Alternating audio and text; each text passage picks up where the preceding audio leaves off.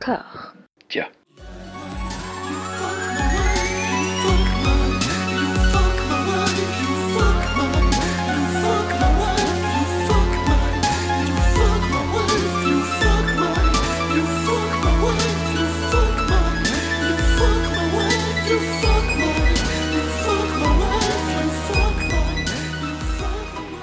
Bonjour et bienvenue à toutes et à tous dans le 19e épisode de Robert Anyways, le podcast qui racle le fond de la filmographie de Robert De Niro avec une hargne complétiste qui fait un peu peur à voir quand même. Le gros pot de confiture est presque terminé, il reste une très fine couche au fond du pot, mais nous la gardons pour la fin et en attendant nous raclons les bords, les petits résidus un peu relous à attraper avec une cuillère conventionnelle, mais vous l'aurez compris depuis le temps, nous ne sommes pas des cuillères conventionnelles. Nous voilà rendus dans le sous-bassement du Robert... Pardon. Nous voilà rendus dans le soubassement du Robert des années 2010, partagé entre des seconds rôles aux velléités iconiques touchantes dans leur maladresse, et des films plus légers où il fait littéralement des enfants à des actrices qui pourraient être ses filles, en un renversement un peu chelou de ce rapport à la paternité qui hante sa filmographie. Robert campe des personnages plus vieux et abîmés que lui, et il le fait sentir, comme pour nous dire que si le cœur lui en dit, il vivra jusqu'à 162 ans et il prendra sa retraite à 160. Anouk, où situerais-tu ta tendresse pour Robert par rapport à celle relative des quatre premiers épisodes? Je le vois plus en termes de tendresse, là j'ai l'impression de revivre éternellement euh, le même, euh, le- le- la même journée, mais de- euh, tout- un peu toute pétée. C'est la saison 1 de Rushendall en fait, ce- cette émission-là. C'est-à-dire que tous les films sont composés d'éléments d'autres films, je revois plein de plein d'aspects. Il y a John Turturro qui hante mes, mes, mes- mes- des hallucinations euh, comme ça. Il y a, y a toujours un casino, un chauffeur de taxi, un boxeur dans un coin. Enfin, on répète inlassablement les mêmes trucs, mais en de plus en plus déconstruits. Donc euh, j'ai l'impression de faire un, un rêve de fièvre. Du coup, il y a plus de place pour l'affection. Il y a vraiment euh, uniquement de l'hallucination. Mes molécules se mélangent à celles de Robert et, et nous ne faisons plus qu'un. Bon, bah écoute, tant que tu, tu dors un peu plus que Anna Hathaway, je pense qu'on devrait sortir les deux pieds devant. Non, deux pieds devant, ça veut dire. Mathieu, me pardonneras-tu un jour cette appétence complétiste qui me ronge pour boucler ce podcast qui, dans l'absolu, pourrait ne jamais finir Désolé, Robot François, je t'ai pas entendu. Robot François, je suis Robot François. Tu t'as dit quoi?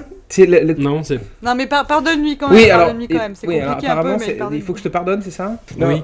Euh, oui, oui, je- tu es tout pardonné, François. Euh, finalement, dans le lot, il y avait des choses qui étaient bien à voir, pas, pas forcément que des trucs bien, mais ce qui compte, c'est pas le, c'est pas le, c'est pas le, le trophée, c'est l'aventure, euh, n'est-ce pas, qui mène au trophée? Donc, euh, c'est surtout que ça a été une av- belle aventure humaine pendant un an. Donc, euh, je te remercie pour ça. Mais, mais merci à vous, encore, euh, encore mille fois. Et enfin, Max, flamboyant et résilient Max, à combien estimerais-tu ton bilan carbone à ce stade euh, du podcast? Mon bilan carbone? Mon bilan carbone personnel ou tu dis ça euh, euh, par rapport au fait que je, je podcast laver la, Non, la de- vitre ouverte de- et qui... du podcast. Non, mais quoi. je croyais que Ce tu... que tu as consommé comme nourriture, comme, euh, comme boisson, Non, mais je- euh, utilisation de bande passante. euh, Enfin, non, non, mais il faut calculer ce genre Non, de mais je croyais que tu fait. jugeais euh, l'emplacement d'un appartement qui est situé sur une artère passante de la ville de Saint-Ouen. Et euh, voilà, j'aime pas trop qu'on touche à ma ville. mais moi, je consomme euh, pas grand-chose. Ah non, mais j'ai pas. Non, ah. non, mais bon, fais gaffe quand même. Qui, qui a fait, qui a fait du co-podcasting depuis le début? C'est pas vous, hein, c'est Max. et Ah moi. si, Max, c'est- euh, ah pardon, Mm. non, non, moi j'ai pas fait de code podcasting du tout. Euh, j'ai juste eu un invité. Ah oui, si, c'est vrai, je l'ai fait. Ah oui, c'est vrai, autant pour moi. Je... Enfin, c'est bon. Ça, ça monte pas vite là. Et donc, oui, bilan carbone, bah, zéro. Moi, je, je prends que le. Je marche, et voilà. Je, je marche, et quand je suis chez moi, je fume des clopes et c'est bien aéré. Putain, mais c'est c'est- c'est- ces phrases d'intro à chaque fois, mais c'est la. c'est- J'allais, au bout du 19 e épisode, j'ose le dire, c'est vraiment la plaie, quoi. c'est vrai- c'est- c'est vraiment la plaie. J'aime Voilà. beaucoup la défense. Ouais, euh, de hésité. Mais parce que vous, vous non, essayez d'y répondre sérieusement à chaque fois, alors que moi je prépare un truc, je drift immédiatement, j'ignore complètement ce que François dit euh, lorsqu'on l'entend, et puis je m'en sors très bien. Ouais, mais- Juste faut pas y répondre, c'est ça, des pièges. Parce qu'il nous prend Moi, de court. arrive et non, pas. mais c'est Moi, ça. j'y arrive pas. Mais, euh, il, il nous hypnotise, ce François. Oui, oui. Eco. Allez, euh, D'accord. euh, d'accord. Ok, bon. Bah, je le ferai plus. Mais non, je le non, non, ferai mais c'est la plaie d'y répondre, pas d'entendre ta pas question. Non, mais t'entendre, c'est toujours un plaisir. Non, non, mais c'est malheureusement un espace démocratique, donc on. on va arrêter. Je vous propose de démarrer avec L'amour à ses raisons de Giovanni Veronesi. Ouais, J'ai essayé de faire un accent italien, puis j'ai abandonné Giovanni nazi, j'ai pas compris. Giovanni Non, Veronesi. Giovanni. Si c'est un espace démocratique, je propose qu'on le fasse pas. oui, je suis absolument d'accord avec Anouk. Eh ben, ça, ça dénonce. Derrière ce titre à la Marivaux d'Hospice se cache le troisième long métrage de la saga de film à sketch Manuale d'Amore, démarré par Veronesi en 2005, poursuivi en 2007 et a priori conclu en 2011 avec ce film. Parce que c'est la vie que nous avons tous choisi, j'ai vu les trois films pour les besoins de, de cette intro et je Pour les besoins, particulièrement. C'est clair. Mais si, si, si, ouais. C'est un choix. On est loin, mais alors super loin de la comédie italienne que j'adore, des Dino Risi et Torres Cola, Nino Manfredi et toute la bande. On est pour le coup dans du pur marivaudage latin bourgeois, où l'on ne célèbre pas tant l'amour que la passion, avec pour point commun les liaisons extra-conjugales du personnage joué par Carlo Verdone. Je vais vous dire un truc qui va vous sembler affreux, mais ce troisième volet est d'assez loin le moins craignos de la saga, le plus euh, hashtag MeToo, le plus hashtag woke et progressiste. Anouk, euh, je vais te relancer en... avec une question en un mot. Quid Il faut savoir que Manuele d'Amore euh, 3, le, dans le titre, dans l'affiche, le 3 remplace non pas le E, comme il semblerait évident, vous savez, avec Ouais. le petit renversement dans la majuscule et tout, non, il remplace le O de Amore. Ce qui n'a aucun sens, parce que le 1 3 et un O, ça ressemble pas. En plus, le 3 ressemble un peu à un cœur, mais ils en font rien. Et du coup, c'est tout ce qu'on a besoin de savoir sur ce film, qui ne sait même pas écrire un titre avec un jeu de lettres et de chiffres correctement. Et euh, du coup, bah, il y a rien qui marche derrière. Euh, on a une espèce de Cupidon. Moi, j'ai pas vu les deux premiers, François, mais j'imagine que ce Cupidon avec une tête de cul, euh, Non, qui peut C'est beaucoup sa trop première de apparition. Ah, c'est vrai. Alors du coup, on sait pas pourquoi il est là. Io sono Cupido e di mestiere faccio il tassista dell'amore. Il est pas là pour lier les, euh, les scénettes parce que justement les Bah deux premiers oui, mais- sont pas des scénettes, si. Ah, les deux premiers sont pas des films, c'est pas un film à sketch, le- les deux premiers. si François allez nous le dire. Allez François. Ah, mais j'étais là, j'étais chaud. Pardon, non, non, mais justement, je te, po- je te pose une question. Non, non, le premier est beaucoup plus euh, composé à partir de monologues intérieurs, avec des personnages qui parlent en voix off, ce qu'on voit un peu dans celui-là, hein, mais quand même vachement moins. Et la transition se fait toujours par un personnage qui rencontre quelqu'un du sketch d'après. Voilà, c'est uniquement ça. Dans le 2, c'est toujours un petit peu ce principe-là, sauf qu'il y a un peu plus d'histoire. Et le 3, non, le- ce, ce Cupidon chauffeur de taxi avec un arc euh, bah, comme celui de, de, Killing Season. de Robert dans Killing Season, voilà. On en parlera la, prochaine fois. Et non, non, c'est la première fois qu'il apparaît. C'est les trois âges de l'amour, donc euh, la jeunesse. Alors la jeunesse, on dirait qu'ils Mhm. ont 40 piges. Bon, j'ai vérifié, à leur décharge, ils en ont 30. C'est peut-être le, le soleil de l'Italie qui les a un peu vieillis prématurément. Mais du coup, les trois âges, c'est genre euh, je- jeunesse avec quand même un peu des vieux, euh, middle age avec un mec super vieux qui a le même âge que l'âge de la vieillesse, où en fait les deux personnes. Enfin, les- bon, bref, ça n'a aucun sens au niveau des Ouais. âges parce que et pourtant c'est comme ça qu'ils ont fait leur film. Donc euh, ça, c'est très bizarre. E non importa se sia giovane, vecchio, lungo o breve. Ciò che conta è che ci sia quel palpitar di cuore a far tremare polsi e bocca. Come succede a me, ad ogni freccia innamorata che questo arco scocca. Euh, dans le premier, euh, on a donc une histoire adultère où euh, on se pose pas une minute la question de est-ce qu'on va tromper sa copine. Non, non, on, on batifole avec une petite blonde qui passe par là. Il y a aucun problème. Euh, on frappe une vieille jusqu'à l'inconscience. euh, on est censé être mignon. Je sais pas pourquoi, mais c'est on en rigole. D'un coup, on est tombé dans un, un vaudeville alors que c'était pas ça. Encore là, mec, cache-toi Dégage. Salaud On sort On sort On sort Les oui, évidemment, à un moment, il dit Oh là là, c'est trop dur de choisir entre rester dans ce village où il y a cette blondinette, où, sans lui demander son avis à elle, et euh, rentrer, euh, réaliser mon rêve de devenir avocat et d'épouser ma femme. Non, non, je préfère me suicider. Donc il dit à l'océan de le buter. Il a même pas le courage de se buter lui-même, hein, évidemment, mais surtout, je, il préfère se buter plutôt que de parler à sa femme. Ça, c'est un classique. hein. Euh, du coup, un peu, un peu incapable de comprendre ce qu'a fait le Cupidon à la fin. Est-ce qu'il avait tiré une flèche avec la blonde? Est-ce que c'était la flèche qui en fait l'a ramené vers sa femme. Je ne sais pas à quoi est servi ce Cupidon. Ensuite, la deuxième, on a euh, une espèce de meuf un peu stalker. Du coup, pareil, là, le Cupidon, il nous parle d'amour, on sait pas. Et la meuf, euh, elle est juste hyper euh, glauque et du coup euh, le mec est pas du tout amoureux d'elle à aucun moment enfin bon On- je ne sais pas ce que l'amour a à voir là-dedans mais c'est dans le titre donc ça doit avoir euh, un sens Le seul point commun entre les deux, c'est qu'ils se disent résiste à un moment. Resistere, no, resisto, resisto. Euh, ouais.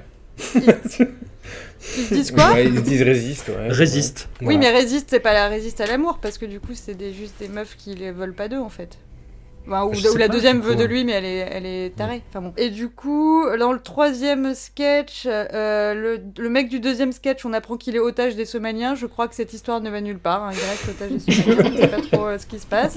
Et donc, c'est enfin c'est dans ce troisième sketch que notre Bobby arrive, au bout d'une heure vingt euh, assez interminable de film. Et donc là, il se tape euh, gentiment Bellucci, qui a donc 20 ans de moins que lui, qui a des soucis avec son papa, qui est l'ami de De Niro. De Niro nous fait un petit striptease, donc rien ne nous est épargné. Via le mani. Un senno del fatto. Puis voilà, enfin, il, il apprend à se servir de son nouveau cœur parce qu'il y a toute une métaphore entre son opération du nouveau du cœur et du coup l'amour. C'est très nul, très très nul. Euh, il finit par acheter Monica Bellucci à son à son père, euh, ce qui est toujours très élégant. Il dit à son oui parce que du coup il- c'est aussi une des thématiques de cette émission, c'est qu'il fait un enfant à Monica dont il pourrait être le grand-père, mais dont il pourrait être euh, Enfin, il dit, il dit à l'enfant, je pourrais être ton grand-père. Et genre, il lui dit, bah du coup, tu viendras voir papy quand papa sera méchant, ce qui est très très bizarre. Enfin, de, de ce bébé euh, à peine respiré, que déjà il y en a pour 20 ans de, de psychothérapie. Et voilà, donc faut savoir qu'on a vu tous, je crois, ce film dans des- une version pi- hyper pixelisée, dégueulasse, et des sous-titres qui n'avaient aucun sens, qui étaient visiblement traduits oralement de l'italien, retraduits vers le français, traduits vers l'anglais. Enfin, même quand Bobby parle anglais, euh, les sous-titres ne correspondent pas du tout. Donc, euh, il y avait au moins ce petit enjeu d'essayer de décoder. euh, Les sous-titres étaient parfois euh, divertissants. Mais euh, c'est à peu près tout ce que j'ai pu sauver.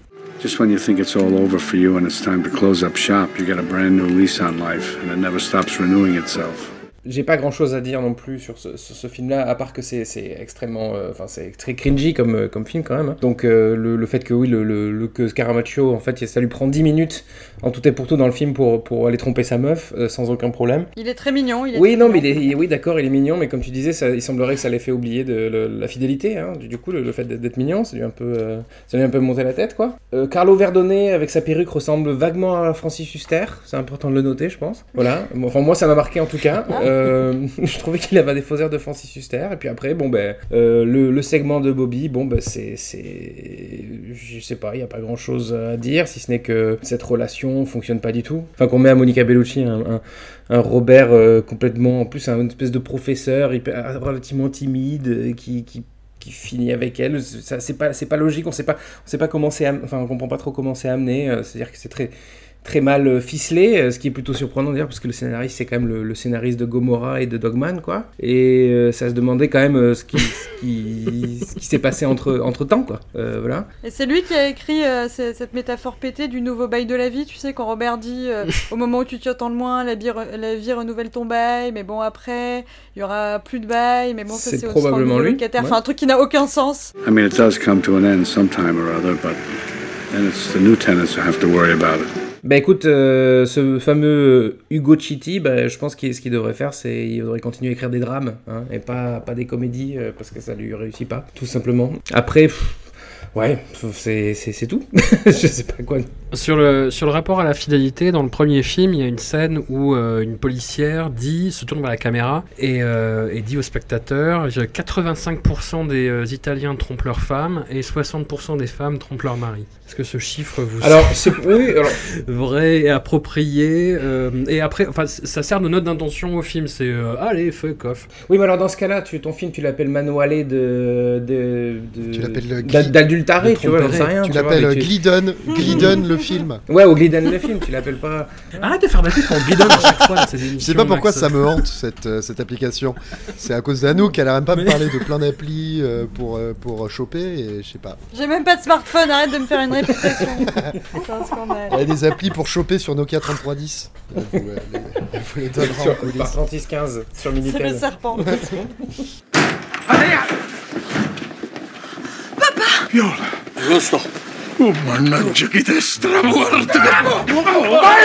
Comme je vous l'ai dit, c'est pas que j'ai mis, enfin si peut-être un peu de mauvaise volonté, mais j'ai commencé 10 premières minutes, les sous-titres étaient incalables, mais vraiment. Euh, ça décalait à mort malgré le recalage et tout. Après, je me suis endormi, après, je me suis réveillé, je fais ok, je vais essayer de le mater un peu en accéléré. Je suis arrivé jusqu'à la partie Robert De Niro, donc j'ai bien vu qu'il était là avec le sosie d'Yann Arthus Bertrand que j'ai mentionné euh, tout à l'heure là. Et, euh, Oui, que les Placido. voilà. Et euh, non, non, ah, franchement, j'ai pas grand chose à dire à part que, euh, voilà, au niveau, de l'esthétique, ça ressemblait à un, à un épisode de scène de ménage euh, mélangé à Undo Stress, avec un peu plus, un peu plus de style, mais je, je peux pas parler d'un truc que j'ai décemment pas, pas vraiment vu ni compris, quoi. Donc voilà, désolé. Pour cibler un peu l'ambiance quand même aussi du film, dans le, le deuxième, dans Manale d'Amore 2, je sais plus ce que c'est le, le sous-titre, c'est Capitoli euh, Succe- Successivi, si je me rappelle bien. Je, je m'en excuse. Et donc le premier sketch c'est euh, Riccardo Scarmaccio, donc on voit dans celui-là, dans, le- premier sketch aussi, qui a un accident de voiture et son infirmière c'est euh, Monica Bellucci, mais c'est d'autres personnages en fait que ceux qui jouent euh, dans ce film-là. Et il y a cette scène absolument horrible où Riccardo Scarmaccio et Monica Bellucci ont donc une aventure, une relation entre adultes consentants, et le lendemain Monica Bellucci est remplacée par une, autre masseuse beaucoup plus forte, beaucoup plus euh, ronde, et euh, il y, a, il y a- il y a une réplique absolument dégueulasse euh, où le mec dit Ah bah voilà, c'est comme ça, c'est le karma, j'ai trompé ma femme, et là j'ai une baleine qui va me masser. et c'est- ça, ça fait rire Max, mais ça, ça donne un peu une idée du, du, ouais, du niveau. Quoi. bah, désolé. Je crois que c'est tout, je crois que tout est dit quoi. C'est-à-dire, je pense que si on a, comme on n'a pas très bien suivi le film, qu'en plus il y avait des sous-titres dégueulasses, il doit forcément y avoir des punchlines de ce type-là dans le troisième, mais on les a juste ratés quoi. À mon avis, il doit y avoir. Il y en a moins, il y, a- il y en a moins, euh, objectivement. Le film est beaucoup plus. Ah oui. Francesco, tu parles italien? Mmh, D'accord, très bien. Donc tu as tout compris? Bah, globalement, la, la seule meuf qui est pas là pour se faire baiser, c'est la mère, euh, La mère de- Michel. du mari euh, qui se fait tromper et elle se fait euh, Hmm. taper dessus du coup. Oui, c'est vrai. Parce qu'elle entrave euh, la relation du petit jeu, enfin de, Ouais, de- du héros avec, euh, avec la blonde. Mais laisse-nous tromper nos femmes Enfin, mais que fais-tu Voilà, c'est un peu... Sale Enfin, vieille. et, euh, D'ailleurs, est-ce que, en parlant de, justement de, de théâtre de boulevard, de, de, de scènes surjouées, vous, vous avez vu le, le- le joli euh, Ciel mon mari qu'on a eu dans, dans le, dans le film? Dans le premier segment, quand, euh, quand Oh elle est en train de le choper, et puis Oh, oh, il faut que tu te caches, il faut que tu te caches Et il, il finit caché derrière Après- l'alligator. après, il y a quoi. ça dans Non, chaque mais non, film, hein. Non, là c'est vraiment. Il y a, il y a- il y a- il y a ça dans, dans, dans chaque film et dans, dans le film d'avant, euh, non dans le premier, dans le premier euh, Manuel d'Am- d'Amore, euh, le personnage joué par Carlo Verdone se cache sous le lit pendant que Ah oui. son mari revient et, euh, et l'honore conjugalement. Lui quoi? Oddio, mio marito.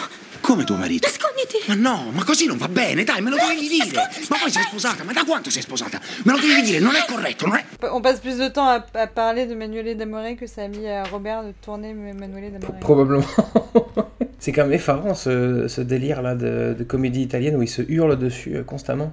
Je comprends pas en fait. Alors j'imagine que c'est comme ça qui que ça se passe, je sais pas.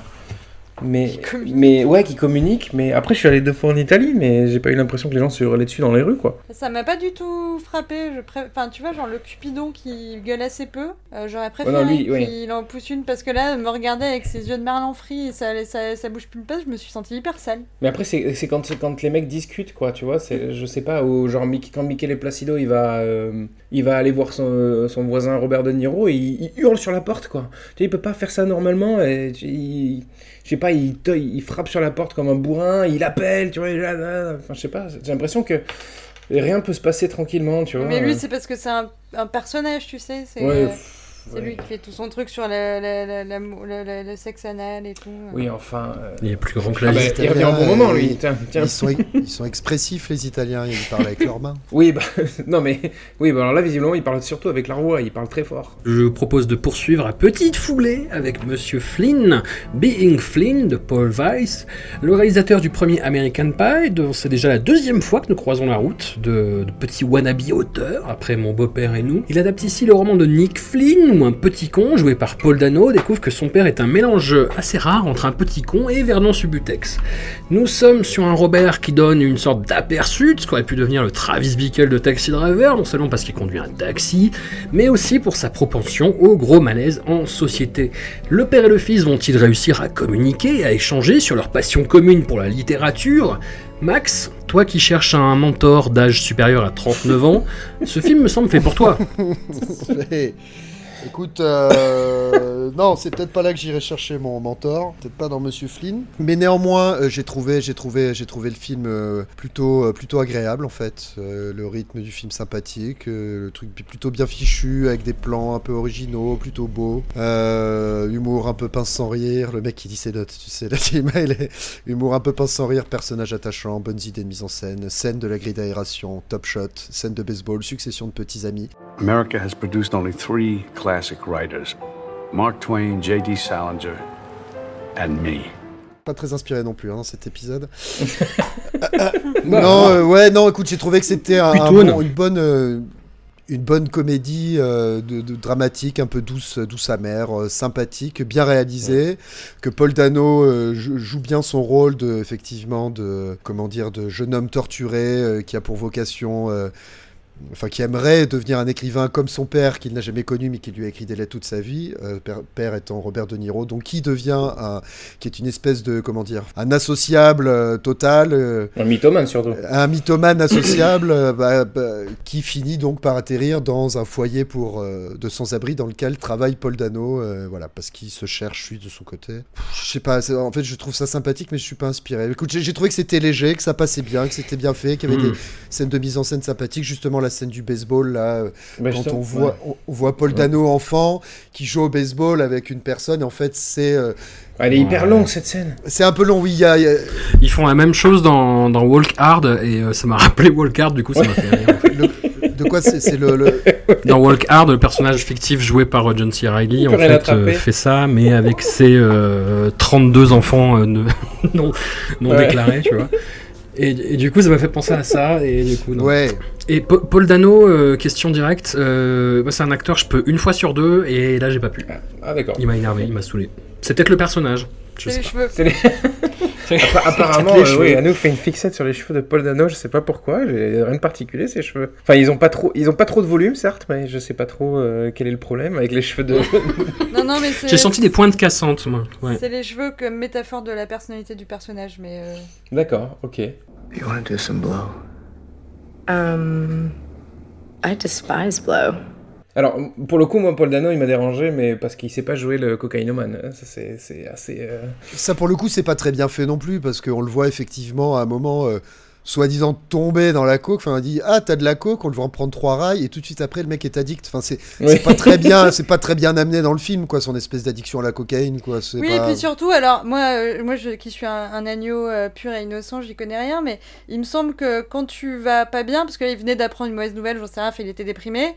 Tu, est-ce que c'est pas c'est pas la cocaïne Non, tu vas pas chercher de la C'est un peu cocaïne. genre en mode euh, wouhou Ouais, ouais. et puis euh, genre euh, encore Ouais, plus, mais- mais... là du coup non, tu vaut mieux justement fumer un joint quoi. Genre you, you, you don't only sell weed, ouais, mais là t'as besoin d'un joint quoi. Mais, mais tu sais que les médecins, euh, tu prends pas les drogues sous ordonnance, c'est sous conseil de médecin, donc en fait, c'est juste qu'il est bête. Et le, et le passage de la cocaïne au crack aussi est vraiment, euh, en termes de drogue un peu portail de l'enfer, euh, en une semaine, hein, je crois. Ouais, ouais, il va, il y va très vite, ouais. c'est- Ça monte euh, très vite, quoi. Ouais, et puis c'est pareil, enfin, à aucun moment en fait on le voit vraiment sombrer dans la drogue. Il y a juste Non, une scène où effectivement son, euh, il déprime parce que son père, ça fait un peu trop longtemps qu'il euh, qu'il fait chier dans le centre où il travaille. Et il y a une fête où effectivement. Oui, ils viennent de virer son père du centre en fait, c'est ça. Ils viennent Mhm. de virer son père du centre parce qu'il fait chier tout le monde. Et du coup, il se bourre la gueule. Apparemment, il prend de la coke. Et c'est dans cette soirée-là qu'il va tomber. Enfin, même pas tomber dans le crack, prendre du crack une fois. Oui, voilà, c'est ça. Et après ça, tu- ouais, son addiction, elle est pas vraiment bien, euh, bien amenée pour le Ça, ça- ça chute, euh, enfin le, le, le- le- comment dire, le, point le, le plus bas dans lequel il va être, c'est de s'endormir dans des escaliers alors qu'il a fumé du crack. Euh, Alors que moi, je me suis endormi dans des escaliers, je sais pas combien de fois, quoi.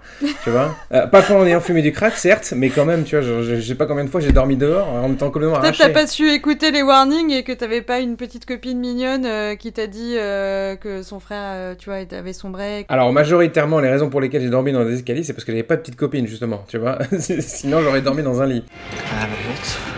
Smoke crack before? No. Well, I haven't left the pipe for three days. Il fallait, le, il fallait le, le- lui donner du relief à ce personnage, et lui, créer des sortes d'addictions, des, des, des démons, quoi, en, en quel- en quelque sorte. Et il en a pas des démons. Enfin, son démon, c'est le seul, son démon, c'est son père, quoi, en fait. Et le suicide de sa mère, un petit peu quand même. Oui, oui, mais- oui, mais alors pour le coup, le suicide de sa mère, enfin voilà, tu me l'as rappelé, j'en avais, j'avais complètement oublié, c'est-à-dire que c'est complètement passé sous le tapis, quoi, tu vois. C'est vrai qu'on n'a pas l'impression que finalement, les choses qui sont censées avoir un impact sur lui ont un véritable impact. On sent, ouais. Ouais. Paul Dano fait un peu le droupy, il est un peu déprimé, il croise une meuf qui lui conseille d'aller bosser avec les sans-abri, que ça fait du bien à l'âme et compagnie, le retour de karma patati patata. Mais ouais, on le sent pas plus que ça, euh, on sent pas que c'est un vrai déchet le mec, quoi. Non, c'est ça. Et il devrait être plus détruit probablement par le, le- le- le suicide de sa mère que par le fait qu'il ait jamais vu son père, quoi. Oui, oui, oui. Alors que dans le film, on voit, ça se concentre quand même sur Robert De Niro, tu vois. Enfin, c'est surprenant, quoi. Enfin, je- Ah, Alors, je voudrais une contre-expertise en fait de quelqu'un qui ne soit pas un, un- un pur déglingo de capitale européenne. Anouk, que qu'est-ce que ça t'a inspiré, toi? Qu'est-ce que moi, ça m'a laissé complètement froid. hein. Bah moi j'ai, si tu veux, j'ai commencé le film, je me suis dit ah c'est le premier parce que j'ai vu parce qu'à l'époque on n'avait pas trouvé la version pétée de Manuel D'Amore et je me suis dit ah chouette, c'est chouette, c'est un film un peu Ouais. fait pour moi, c'est exactement le genre de truc que j'aime bien et en fait euh, c'est peut-être fait pour moi mais ça m'a c'est fait chiant en fait comme film. J'ai déjà vu ça mille fois, Ouais. j'ai déjà vu ce personnage jeune homme dépressif qui essaye d'écrire un petit peu et oulala il a des problèmes avec son papa et genre ça te fait pas de toi quelqu'un de charmant ou d'intéressant en fait juste gros, chiant. Euh, du coup il est là avec ses cheveux il se croit beau gosse à se passer la main dans ses cheveux tout gras. Juste mec lève-toi les cheveux arrête de compter sur tes meufs pour t'héberger pour trouver du taf Reprends-toi, deviens quelqu'un d'un peu drôle et sympa avec qui les gens aiment bien traîner. Peut-être considère que tes colocataires sont des vraies personnes au lieu d'être des personnages qui t'aident à déménager de temps en temps, qui tombent eux-mêmes dans la drogue et que qu'on ne voit- revoit plus jamais. En fait, ce film, il a un peu, euh, il a un peu le défaut de ses personnages. Il est un peu clos sur Mhm. lui-même. Et du coup, il y a plein de personnages qui n'ont pas de relief, à part du coup les deux Flynn qui sont les narrateurs. Et du coup, il y a un côté sympa de cette double narration où ils se renvoient la balle tout en se critiquant un peu, tout en ayant une narration pas fiable et tout. Il y avait des bonnes idées, mais sauf que c'est des idées avec des personnages qui sont euh, hyper euh, imbus de- d'eux-mêmes, enfin qui se croient plus que ce qu'ils sont. I'm Jonathan Flynn. Everything I write is a masterpiece. And soon, very soon, I shall be known. Et du coup, c'est. euh, Enfin voilà, c'est pas des master storytellers comme ils s'auto-décrivent, et du coup, c'est. C'est pas. Enfin, mais le film a trop de compassion et d'empathie pour euh, des personnages qui eux-mêmes n'en ont pas et qui sont pas si intelligents Mm. que ça. Oui, que j'ai noté que ce foyer de sans-abri euh, sonnait un tout petit peu Ouais. faux, parce que tout le monde était décidément euh, très très Super cool, sympa, et avait ouais, plein de punchlines, et parlait à la caméra, et c'est très cool et Ouais. tout. Bon, euh, après, euh, pourquoi pas, hein, si ça crée des, des inspirations. euh. Et, euh, et voilà, et puis la poésie. Donc, à la limite, il y aurait eu un enjeu pour Paul Dano aussi, euh, traumatisé par la- la- le suicide de sa mère, qui, dont le- les derniers mots sont euh, Je viens de lire ton histoire. Et donc, elle se bute après. Et elle lui avait déjà dit avant Ne deviens pas écrivain. Ouais. Donc, il aurait pu créer un petit, un petit complexe et arrêter d'écrire. Mais non, non, le mec continue à écrire de la poésie euh, semi-inspirée, complètement euh, adolescente sur l'alcool et la souffrance. Genre, il s'est réinventé en alcoolique parce que ça lui fait, ça lui fait une personnalité. S'il n'est pas alcoolique, il n'a pas de personnalité. Ouais, du coup, il va alcoolique anonyme, ce qui devient partie de sa personnalité. Mais en fait, euh, c'est pareil, c'est chiant. Mais c'est- tiré de faits réels. Ah, Donc le personnage a pris Monsieur. Oui, c'est euh, à Oui, la alors- base, c'est le mémoire de Nick Flynn euh, qui s'appelle Another. Bullshit Night in, In Suck Suck City, City. ce qui est un bon Mhm. titre. Alors, est-ce que c'est vrai ou est-ce que est-ce que c'est de tiré de faits réels ou est-ce que c'est tiré, c'est tiré du roman de Nick Flynn? On sait pas si Nick Flynn il a raconté que C'est des des, conneries c'est hein. des mémoires. Après, je sais pas, euh, je sais pas si c'est des mémoires autobiographiques, enfin autobiographiques. Enfin, ça raconte quand même l'histoire d'un. autofiction. Ça raconte l'histoire d'un mec qui est mythomane et de son fils qui euh, essaye de s'inventer une vie. Donc, est- est-ce qu'on peut véritablement se baser sur ce roman, ce matériau original, Non, comme non, quelque non, chose son- de fiable Non, non, son fils s'invente pas une vie. Non. D'ailleurs, regarde, le, le film Bah. se termine par la publication du premier recueil de poèmes de, de Flynn, qui est le premier recueil de poèmes qui a existé, écrit par l'auteur euh, du bouquin qu'on vient de nommer, euh, enfin Flynn, quoi. Donc euh, c'est c'est des mémoires, c'est censé être sa vraie histoire. le mec a vraiment, apparemment, côtoyé son père dans un... dans un Ah, merde. Et un mec qui écrit des mémoires à 25 ans, vous trouvez pas sous louche, quoi Non, mais c'était peut-être plus tard. Ouais, les le- Oui, les mémoires, ça arrive après, les mémoires, ça arrive après trois recueils de poèmes, en fait. C'est son quatrième bouquin. At this point of the story, let's call it the present, I am an upstanding citizen of these United States. I have a job, a roof over my head. I have sustenance. Est-ce que vous croyez qu'il il s'est vraiment trouvé une, une épouse noire juste pour euh, faire chier son papa? Oui, parce qu'on peut parler de voilà, Un la... personnage qui n'a d'intérêt On que peut parler de la personnalité de De Niro, effectivement, qui est euh, un auteur euh, dans le sens. euh, il aime les mauvais sentiments, donc raciste, homophobe, tout, tout, enfin voilà, antipathique au possible, quoi, une, une belle merde. Une belle merde. Voilà. Mais euh, on- On est, on est sur une série là où il y a trois personnages qui sont un petit peu réactionnaires d'ailleurs dans trois des films qu'on a vus, on en reparlera, mais Alors, euh, euh, peu euh, réactionnaires. Moi j'ai, moi j'ai une question sur- euh, concernant le- le- le- la dernière scène, le dernier plan du film, que je n'ai absolument pas compris. Euh, est-ce que vous pouvez m'expliquer? En fait, le mec, euh, en fait, donc Robert De Niro pendant tout le film lui répète euh, J'ai écrit mon livre, j'ai écrit mon livre, tu verras, machin. euh, euh, euh, puis il lui répète aussi C'est moi qui t'ai fait, c'est moi qui t'ai fait. En gros, comme si, comme si, en gros, le meilleur livre qu'il ait jamais écrit, c'était, ben, c'était son fils. En fait, j'ai l'impression que c'est un peu amené de cette manière. Et à la fin, euh, il a donc un petit-fils, Robert De Niro, il le prend et le petit-fils se met à pleurer. Et donc, et Paul Dano, euh, il regarde Paul Dano, il lui dit, bah tu vois, tu vois, tu vois. Il lui dit cinq ou six fois, tu vois. Et je comprends pas ce qu'il faut voir en fait.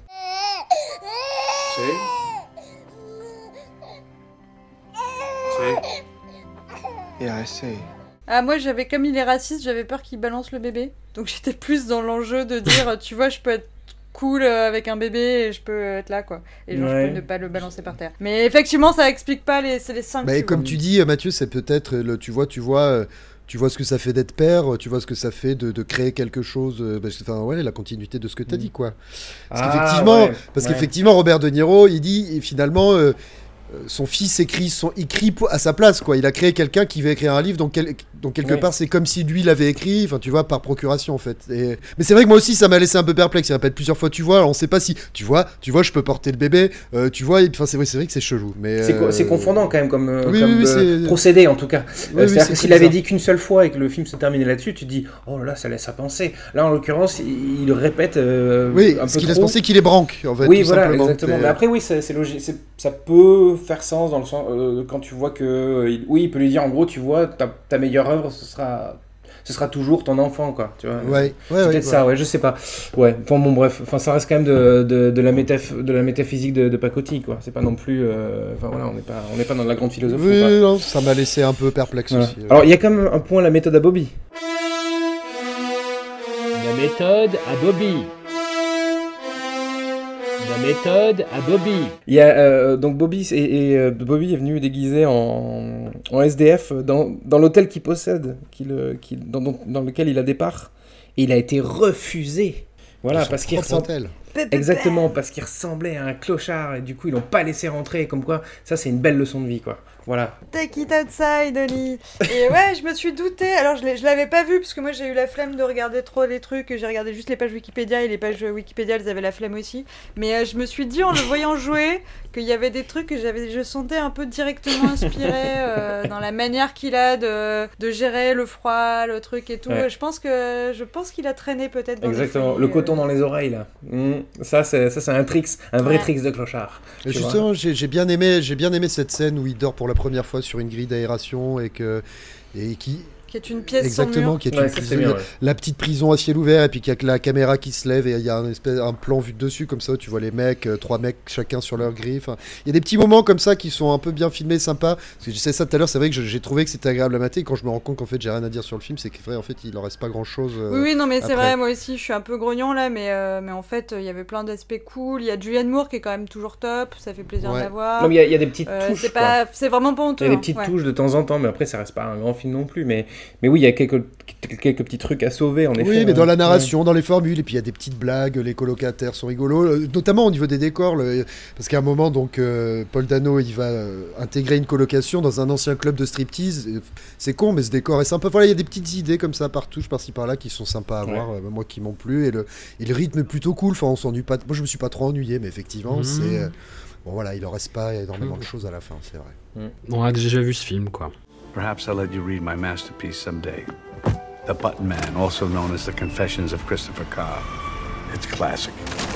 En parlant de films qu'on a, a déjà vus, je vous propose d'enchaîner avec Heist, Heist, Heist, ou Bus 657, c'est plus facile à dire, de Scott Mann, un film avec le cachet, le casting, la vista du DTV balancé sans aucune espèce de pudeur sur les catalogues de location en ligne du déshonneur.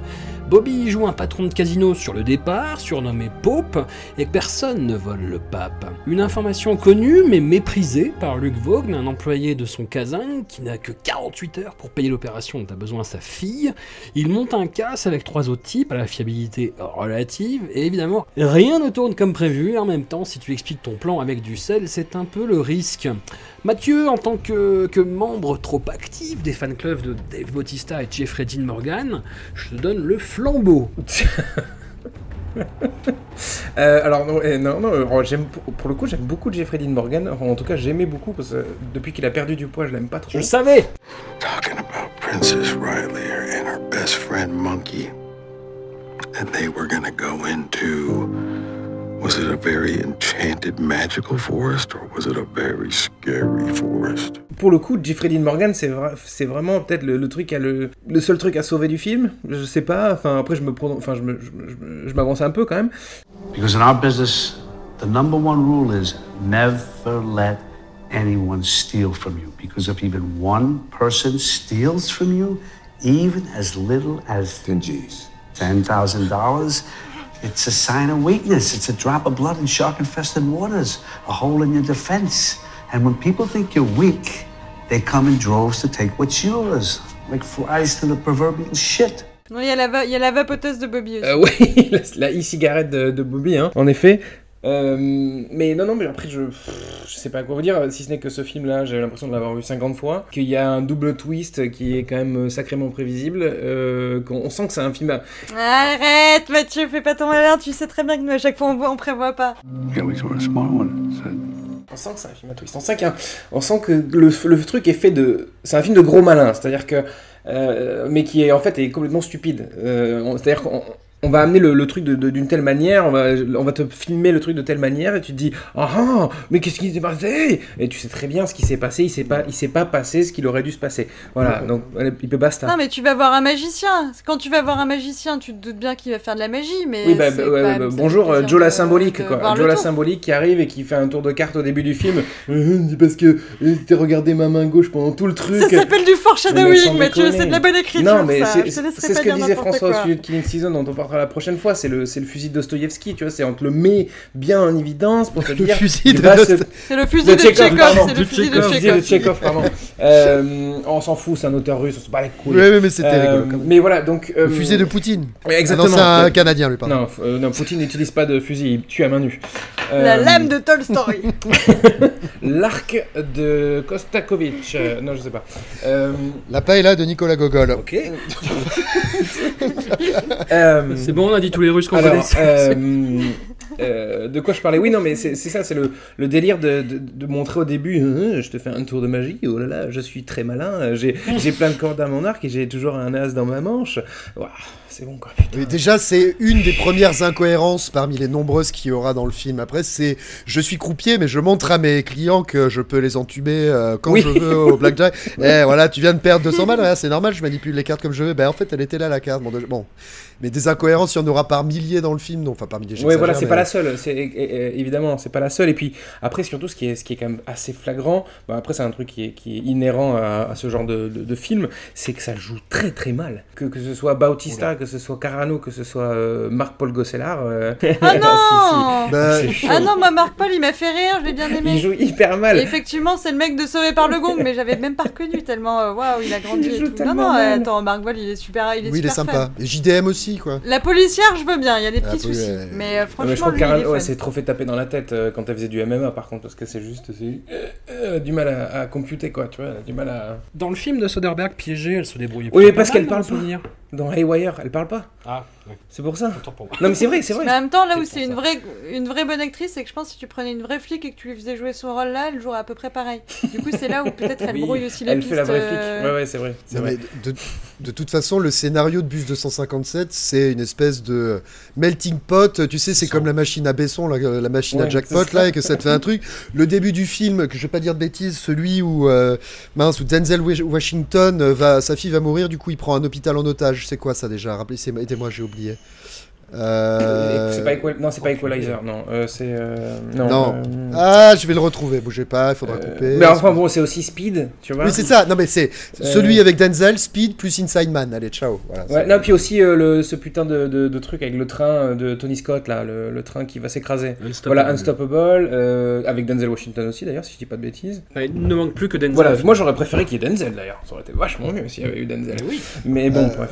On a toujours besoin de Le film dont je- auquel je pense, c'est John Q. avec Denzel Washington. Ah oui, exact, exact, exact. Ah, d'accord. oui, oui, c'est vrai. Bah, Enfin, en même temps, le postulat de base, oh là là, euh, ma fille aux États-Unis, c'est un truc euh, repompé, repompé. C'est ma fille est très malade, elle va mourir. Je n'ai plus assez d'argent pour payer les frais médicaux vu qu'on est aux États-Unis. Bah, Donc, bah, je vais commettre un acte délictueux. Voilà. C'est Bre- c'est Breaking Bad, tu vois, c'est pareil. C'est, euh, Je peux pas payer pour mon cancer, donc euh, Oui, je, vais, je ouais, vais- bah, je vais- c'est- je vais faire de la meth, quoi. Tu vois, c'est c'est la même chose. Est-ce que vous pensez que c'est un, c'est un argument pro ou ancien euh, ou anti assurance maladie de se dire que Hollywood a fait son beurre euh, dessus Est-ce qu'on veut, on, on veut que les gens puissent se soigner et qu'on arrête de voir éternellement le même film? On se dit quand même ça fait des bons putains de, de, de motivation et de moteur pour l'action du coup euh, peut-être que les enfants peuvent continuer à mourir du cancer. Vous en êtes tout par Moi, je pense ça? que c'est un argument. Euh, euh, Merde. Je Moi, je pense que ça arrange bien Hollywood, ouais, effectivement. Je suis plutôt- Non, je pense pas parce que les gens commencent à en avoir marre quand même. Il y a pas énormément de gens qui a vu Heist, je pense. Ouais, euh, faut- faudrait voir les ventes en DTV, là, comment, comment ça s'est fait. Dans tous les cas, merci Obama. Voilà. Ouais, exactement. Obamacare, Forever, Brother. Okay, so Princess Riley and her best friend Monkey are. Stop. I don't want to be the hero tonight. But you're the bravest little girl I know. I want you to be the hero. I want you to save me.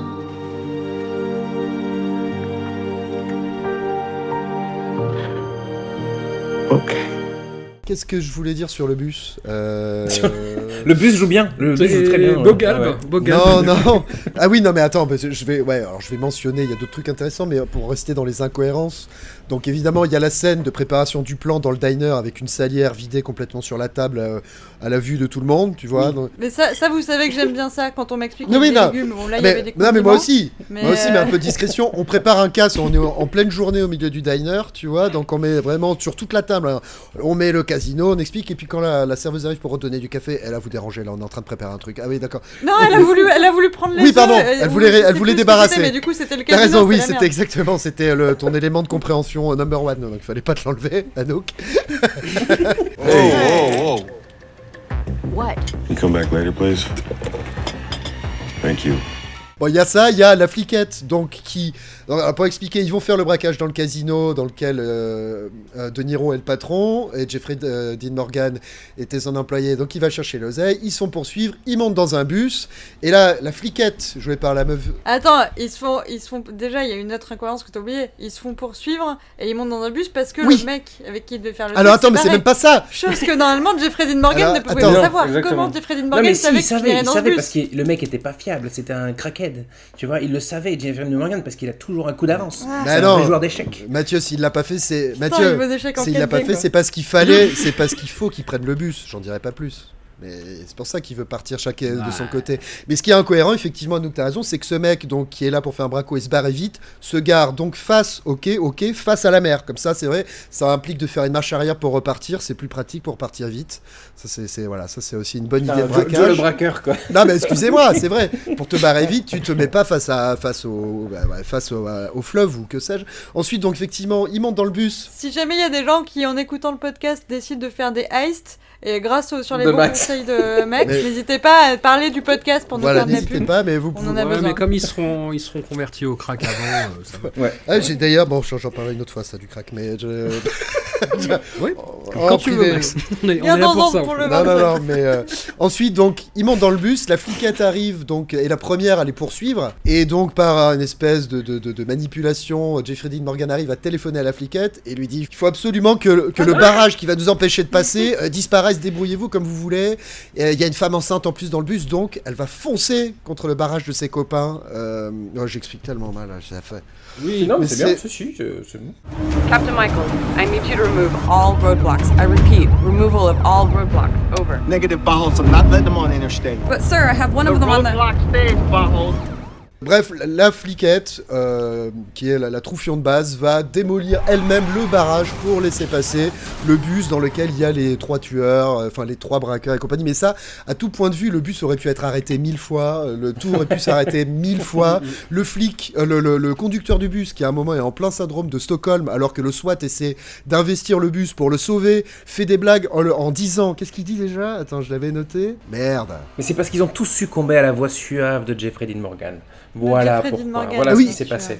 Mais il C'est un dit- serpent. Oui, oui, c'est ça. Mais euh, donc les, les mecs du SWAT se battent dans le bus et le, le chauffeur dit Eh, on dépasse pas la ligne jaune Et il aide limite Jeffrey Dean Morgan à pousser le mec du SWAT hors du bus. Voilà, bon, on comprend pas trop pourquoi. Un mec, euh, euh, euh, d'ailleurs, j'en je- je- j'en ai découvert l'existence, qui est probablement euh, factice, mais donc il y a des mecs du SWAT à moto. Oui, ça, c'est, euh, ça j'y, crois pas- j'y croyais pas trop non plus, mais j'ai trouvé Voilà, ça sympa. c'est, euh, un peu bizarre, je pensais qu'ils étaient toujours en, en humeur, justement, pour défoncer tout le monde.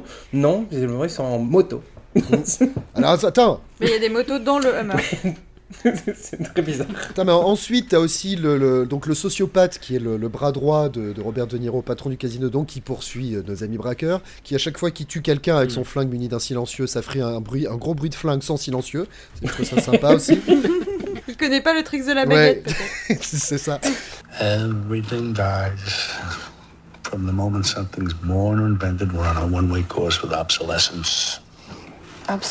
Mais en fait, ouais, j'ai un peu, un peu l'impression que les braqueurs et le, et le bus pris en otage jouent leur propre film, pendant que De Niro et son, son homme de main sont, sont dans Banshee ou un truc Non, comme mais ça. mais Est-ce que le bus est, est un personnage? Pas plus que ça, hein, pas plus que ça. Et c'est encore. Ouais, c'est- intéressant ce que tu dis, François, qu'ils jouent leur propre film, puisque, en l'occurrence, l'un des braqueurs est le scénariste du film. Ah ah, lequel le, le- le blessé Le blessé euh, qui s'appelle. euh, comment il s'appelle déjà dans le film? Je, je sais pas. Euh, Dante, ouais, voilà. Dante, le mec qui est blessé, ben, en fait, c'est Jeffrey euh, Cyrus Cipher. Non, Stephen, Steven Ah, Cyrus Cypher, Cipher, voilà. ouais. Louis, Cypher, non? Non, non. c'est- non, non, c'est Steven, Steven Cyrus Cipher qui est donc le, le scénariste du film, qui est à l'origine du, du projet, en fait. Voilà. Bon, c'était juste pour la, la petite info. euh. Et, et, et quid, de, quid de Robert Ah, j'allais y venir. coup, Qui est quand même là en second Ouais. rôle. Hein. Euh, vas-y, Max. Pardon, excuse-moi. En fait, j'allais dire que c'est encore un film à la morale douteuse, euh, genre Freelancers, quoi, tu vois. On voit tout le long euh, Robert euh, buter des, des femmes et des hommes à grandes balles dans la tête. Il y a une espèce de forme de rédemption. Alors Robert, effectivement, qui est tout en chemise ouverte, grosse chaîne bling bling, euh, dents blanches, cheveux un peu en pique sur la tête, euh, enfin en pique, cheveux dressés sur la tête en méga connard patron de casino qui euh, enfin qui en fait des caisses là pour le coup. C'est c'est rare hein, Ouais. qu'on le voit qu'à cabotiner comme ça. Je trouve l'air de rien. Et effectivement à la fin euh, comme il a un cancer et qu'il se rend compte qu'il a une mauvaise relation avec sa fille il va plus ou moins essayer de, de, de- de- voilà de se repentir Ah oui, c'est quand même plus justifié que Freelancer, parce que depuis le début, il a quand même plus d'éthique que son sbire. Un tout oui petit peu enfin plus. c'est quand même lui qui lui bah il lui dit d'appuyer sur la gâchette à son sbire donc il en a pas vraiment plus finalement Ouais, mais avec une... Non, mais... C'est un homme qui est plus proche de la fin que du début. Il est en, plein, il est en phase de repentance. euh, donc voilà, il faut lui laisser du temps. Ouais, ouais, ouais, ouais. Mais justement, encore pour le Robert réactionnaire, il y a une critique de la société euh, moderne dans ce film. Donc, effectivement, Robert qui fume son oui, e-cigarette.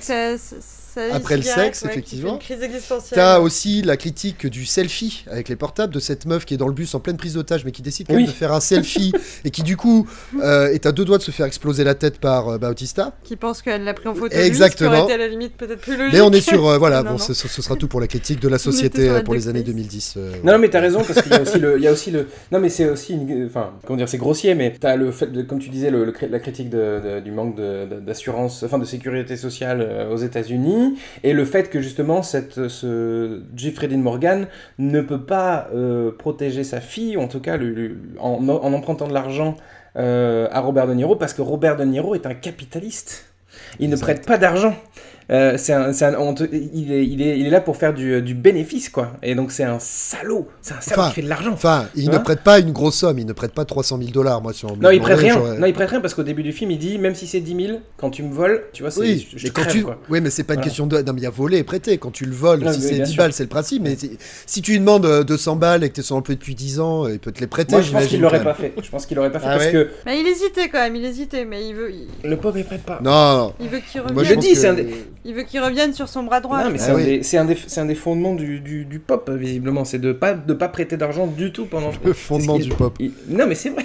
il y a des Mais espèces- non, il a ces espèces ça. de. C'est lui. Dis qu'on il le vole pas. espèces de commandements à la con. Non, non, non, non, j'ai pas dit qu'on le vole pas. J'ai dit, il a, un- il le dit au début, quand il parle avec euh, Jeffrey Dean Morgan, il dit, on prête pas d'argent. Il prête pas d'argent. Mr. Pope, you're my only option. I don't make exceptions.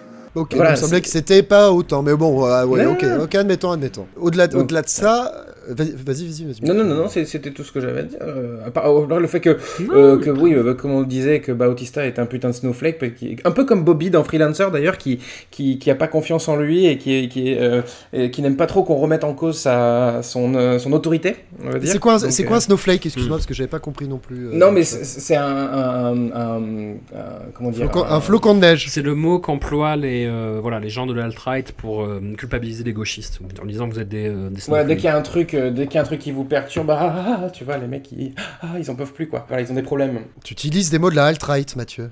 Oui, enfin, c'est un mot qui est rentré dans, la, dans, dans, le, dans les. C'est un fragile, quoi. Voilà, c'est un fruit, c'est un fragile, Voilà. voilà, exactement, merci. Euh, donc en fait, Bautista est un fragile.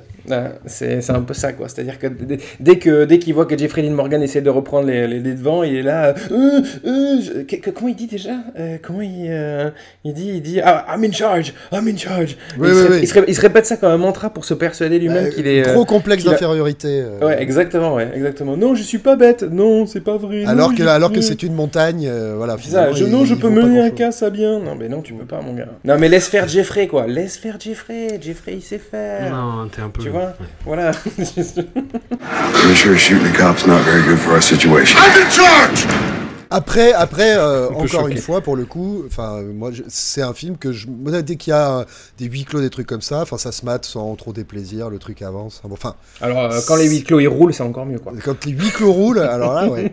Non, enfin, c'est un divertissement euh, tout pété, mais sympathique, quoi. Est-ce que Anouk s'est suffisamment prononcé sur ce film? Euh, pas du tout. Non, euh, Eh si, bah, si, un, petit peu, mais j'ai pas, j'avais pas énormément de choses de plus à rajouter, si ce n'est que c'est un film qui pourrait pas euh, se faire en France pour plusieurs raisons, euh, parce que donc Là, nous, on a une sécu. effectivement une, une sécu. On a Et, des tramways. euh, également parce que euh, nous n'avons pas de flics qui euh, qui hésitent à gazer des civils euh, en- de, enfin, en, en live TV, euh, en direct à la télévision. Ce qui est une des raisons pour lesquelles le bus n'est pas arrêté. C'est vraiment une question d'image parce qu'il y a des otages et tout. Et euh, on voudrait pas surtout les faire tousser ou qu'il y ait trop de gaz euh, dans le bus, ce qui est euh, clairement pas un problème chez nous. All right, boys. That bus is gonna stop on that fucking bridge. So what are our options? We can hit him hard with tear gas. I'm not ready to gas civilians on live television, but thanks for playing. Sinon, euh, le Jeffrey Dean Morgan est, en feu, il a un game euh, de ouf de- depuis le début du film, il séduit à donf, euh, la flic. Moi, à un moment, j'ai cru qu'il se passait un truc avec la femme enceinte. Bon, euh, visiblement, pas vraiment ce que j'imaginais, mais quand même. Donc, du coup, il est, il est vraiment très en forme. Et après Manuel Damoré, ça fait plaisir euh, de voir des gens qui savent draguer, même dans des situations extrêmes. Et puis voilà, non, mais sinon, euh, voilà, Bobby m'a fait, m'a fait rire avec son, euh, avec sa- son e-cigarette. Donc des débuts, hein, c'était les débuts de e-cigarette 2015-2016. D'ailleurs, c'est une cigarette, c'est pas, un- une c'est pas une vapoteuse, c'est une vraie cigarette. euh, C'est une Ouais, e-cigarette, ouais. donc c'est une cigarette qui, avec le bout qui s'allume, mais qui Ah, fait de la ça. vapeur. Comme les euh, trucs ouais. que t'achetais à la, la foire fouille quand t'avais 12 ans, quoi. C'est ça. Et euh, le saviez-vous, le, le script original s'appelait non pas Bus 657, mais Bus 757. Ouh là là Qu'est-ce Ah que, oui, en euh, qu'est-ce que ça veut dire Non mais c'était en référence probablement au, euh, au- c'est quoi le film avec Wesley Snipes là où il est il est dans un avion là?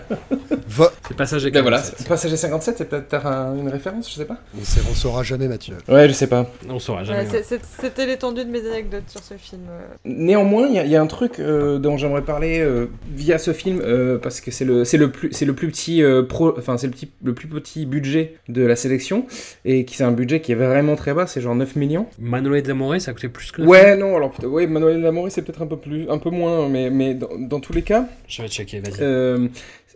Bobby accepte de tourner dans des films qui sont avec des plus, de plus en plus des petits budgets et qui sont des films qui sont évidemment de mauvaise facture et je crois qu'il le sait. Et moi je me pose la question de savoir pourquoi il s'engage sur ces projets. En fait, qu'est-ce qu'est-ce que ça lui apporte d'aller tourner dans un film qui est clairement une série B bas du panier comme Heist? Qu'est-ce que ça lui apporte d'aller tourner là-dedans Mais Si, ta théorie de l'anticapitalisme est juste, euh, elle, est, euh, elle est encore plus euh, corroborée par euh, Hands of Stone derrière, qui est euh, carrément un film anti-américain Ouais. et Alors ça, anticapitaliste, Understone, euh, c'est différent. Mais enfin. pour Heist, qu'est-ce que ça lui apporte au final d'aller tourner là-dedans? Est-ce que c'est Bah, le côté euh, discours sur l'assurance maladie. Ouais, possible, ouais, ok, ok, ouais. Après, c'est pas le. Je veux dire, contrairement à C'était Hands of Stone, hein, qui, mais- qui, qui est un film qui, bon, euh, toute proportion gardée évidemment, qui dénonce un peu plus euh, Heist, ça dénonce rien du tout. C'est juste, euh, ça sert de fond, de toile de fond, en fait. euh, c'est pas du tout un film engagé. Euh, Hands of Stone, ça l'est un petit peu plus. C'est un film qui est fait par un Vénézuélien, sur le, sur le Ouais, Panama. fait, hein. Enfin, voilà, donc euh, c'est un, un peu différent. Mais je me pose la question de savoir pourquoi, Bobby il va accepter de plus en plus de films euh, sur ces dernières années, ou, ou- ou des films qui vont pas le mettre en valeur évidemment, ou, ou- ou, euh, il se retrouve à, à- dans- à- sur des tout petits budgets, donc faut- probablement aussi à ne, à ne pas gagner énormément d'argent, ce qui, ce qui le pousserait pas forcément à accepter ces rôles-là, tu vois. Euh, donc je sais pas en fait, je, sais- je me pose la question. Voilà, je pense à voix haute, à voix haute en fait, mais. Non, non, mais nous t'écoutons à voix haute Il aussi. s'amuse. Donc si quelqu'un a la réponse, allez-y. En plus, on manque de commentaires sur les, euh, sur les posts Facebook, donc allez-y. Max dit qu'il s'amuse. Bah, bon, déjà, on se fait pas insulter, c'est bien. Je, je vous propose justement bah, de, de persévérer avec Hands of Stone de Jonathan Jakubowicz, un autre film de boxe, pardon pour ça, Anouk. Le film est un biopic assez étrange finalement de Roberto Duran, grand amateur de glace et de pillave, enfant chéri du Panama et boxeur entré dans la légende sans que le film n'explique clairement pourquoi. Roberto est incarné par Edgar Ramirez, un acteur que j'apprécie une fois sur deux, hein, un peu comme Paul Dano. Son entraîneur historique, Ray Hartzell, est joué par un Robert qui force le gantage pour coller à son modèle. Et enfin, son rival historique, lui aussi, Sugar Ray Leonard, est interprété par Usher, ce qui vous donne un aperçu des problèmes que peut avoir le film. Max Mathieu, j'ai envie de vous voir vous battre pour parler de Hands of Stone. Alors déjà, j'ai un truc à dire que j'aurais pu dire dans Bus, Ouais, la violence. dans Bus 257. Ah oui, dis donc Euh, Wow. J'ai trouvé, alors enfin, je, je vais ramener mes- le- mon piètre bagage technique euh, que j'ai appris récemment, du coup je vais le, le redéballer ici. Euh, sur les deux Mhm. films qu'on a matés, on a dû en voir d'autres avant, mais c'est les euh, Hands of Stone et Bus 257, 257 c'est les deux seuls films qui ont été filmés en... 657. Deux- ah, pas 600, j'ai marqué, pardon. Mar- Oui, Appelle d'ailleurs- le Reist, appelle le Ah oui, est, pendant que vous parliez, j'ai essayé, j'ai de convertir les, les chiffres en lettres, ça fait FEG. Je sais pas ce que ça veut dire, mais on peut essayer d'analyser ça. Voilà, FEG. Euh, tout ça pour dire que c'est les deux seuls films qui ont été tournés en anamorphique. Anamorphique, c'est un- Qu'est-ce que ça fait? Ça fait des effets bokeh assez stylés avec les lumières qui ont une forme ovale en fait. L'effet bokeh c'est le flou hein, au- à l'arrière-plan. Euh, euh, et ça Mhm. fait des, des- des lumières qui sont plutôt ovales et ça fait des lens flares assez stylés. Et on en voit pas mal dans Bus 655 j'ai trouvé justement que le film était plutôt stylé au, au niveau des éclairages et tout ça, qu'il avait une certaine gueule. Et Hands of Stone, bah, moi je l'ai trouvé plutôt classe en termes d'image euh, aussi vraiment. Je trouvais. euh, Alors on a, Mhm. on a un mot de 4 syllabes, euh, c'est quasiment un knockout. Mathieu, est-ce que t'as un mot de 5 syllabes pour répondre à ça De quoi c'est euh, anamorphique le, le mot de 5 syllabes Oui. Ah, ok, Euh, faut, vas-y. faut que j'y réfléchisse, faut que j'y réfléchisse. Continue Ah, de parler. je- je, prépare ma, je prépare ma stratégie. Parce que c'est important la stratégie, c'est plus important que le combat, n'est-ce pas Qu'est-ce que t'as qu'est-ce que t'as dit Qu'est-ce que t'as dit, n'est-ce pas Quoi, j'ai pas entendu. Non, je dis il faut que je prépare ma stratégie, parce que la stratégie Ah. c'est plus important que le Oui, combat. oui, la stratégie c'est Que plus la important technique. que le combat. non, non, c'est pas plus important que le combat. C'est pour gagner le combat, c'est plus important que la technique. Attention, soyez précis, les amis, sinon vous allez vous, allez vous en prendre une. Eh ben, écoutez, moi, j'ai- Ok, Moi, j'ai beaucoup- ok. J'ai beaucoup aimé euh, ce, ce, ce, ce- ce boxeur, enfin le parcours de ce boxeur que je connaissais assez mal. Donc il commence euh, au Panama. euh, euh, Il y a même un petit côté dans la manière dont c'est fait. Alors, peut-être pas exagérer à ce point-là, mais à la, la cité de Dieu un petit peu dans, dans les couleurs, dans la manière dont c'est tourné. Ah, pas, pas à ce point-là. euh, ouais, non, t'es pas d'accord, toi, François. Ouais, c'est un peu aussi trop adélité, il y a un Non. peu le. Oui, cette, cette Euh, truc, en faux. Non, mais dans l'étalonnage, effectivement, dans les Ouais. couleurs. euh, Et puis le montage évolue justement en fonction des époques et tout ça. le- le- Enfin, j'ai trouvé que le truc était vraiment bien fait, plutôt beau. Après, euh, bon, je trouvais que ça avait du style. Ça, ça c'est très subjectif. Hein. Ring sense is an art. A gift from God that flows out of a fighter like a painting flows out of an artist. Le personnage de Ray Harcel, donc euh, joué par Robert De Niro, qui est tout en dégarniture euh, capillaire, et que John, John Tortoro, euh, qui joue un, un gangster d'ailleurs, dit de, de Ray Harcel qu'il est very classy. Et, et c'est vrai, je trouve que De Niro, il est plutôt classe, il est tout en retenue comme ça, il est euh, dans la réflexion, dans la dans l'empathie aussi, je- en tant que, que vieux mentor de la boxe. Enfin, voilà, je l'ai trouvé vraiment stylé. Et après.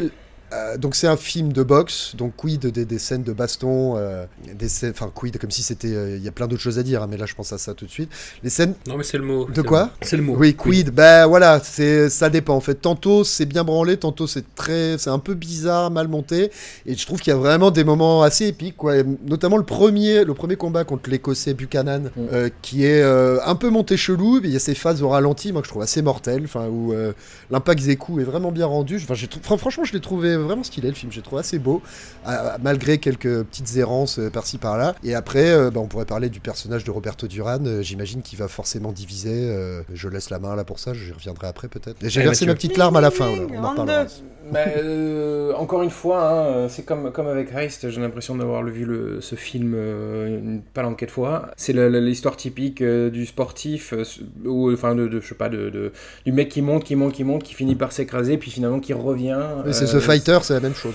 ouais. Enfin, tous les films de sport en général sont foutus de la même manière, euh, si on regarde bien, euh, à part peut-être Rocky justement. Mais enfin voilà, donc du coup, c'est pas, c'est, ça révolutionne pas le genre évidemment. Alors c'est vrai que c'est sympathique à voir. Euh, l'histoire est plus intéressante parce que c'est un boxeur panaméen, donc le, le fait qu'on se retrouve face au, avec l'histoire du Panama, le, le- qu'on, qu'on essaie de recontextualiser ça avec le, le contexte politique, de, avec les Américains qui, qui ont la main mise sur le pays, qui explique un peu le, comment dire, l'aversion que, que Duran il a envers les Américains, ça explique un petit peu plus, etc. Mais bon, après, c'est, ça reste, tout- c'est toujours très, est- c'est très estompé. Puis ça s'arrête au moment où il, il va euh, affronter euh, Sugar Ray Leonard pour la deuxième fois aux États-Unis avec les gens qui crient USA, Ouais. USA.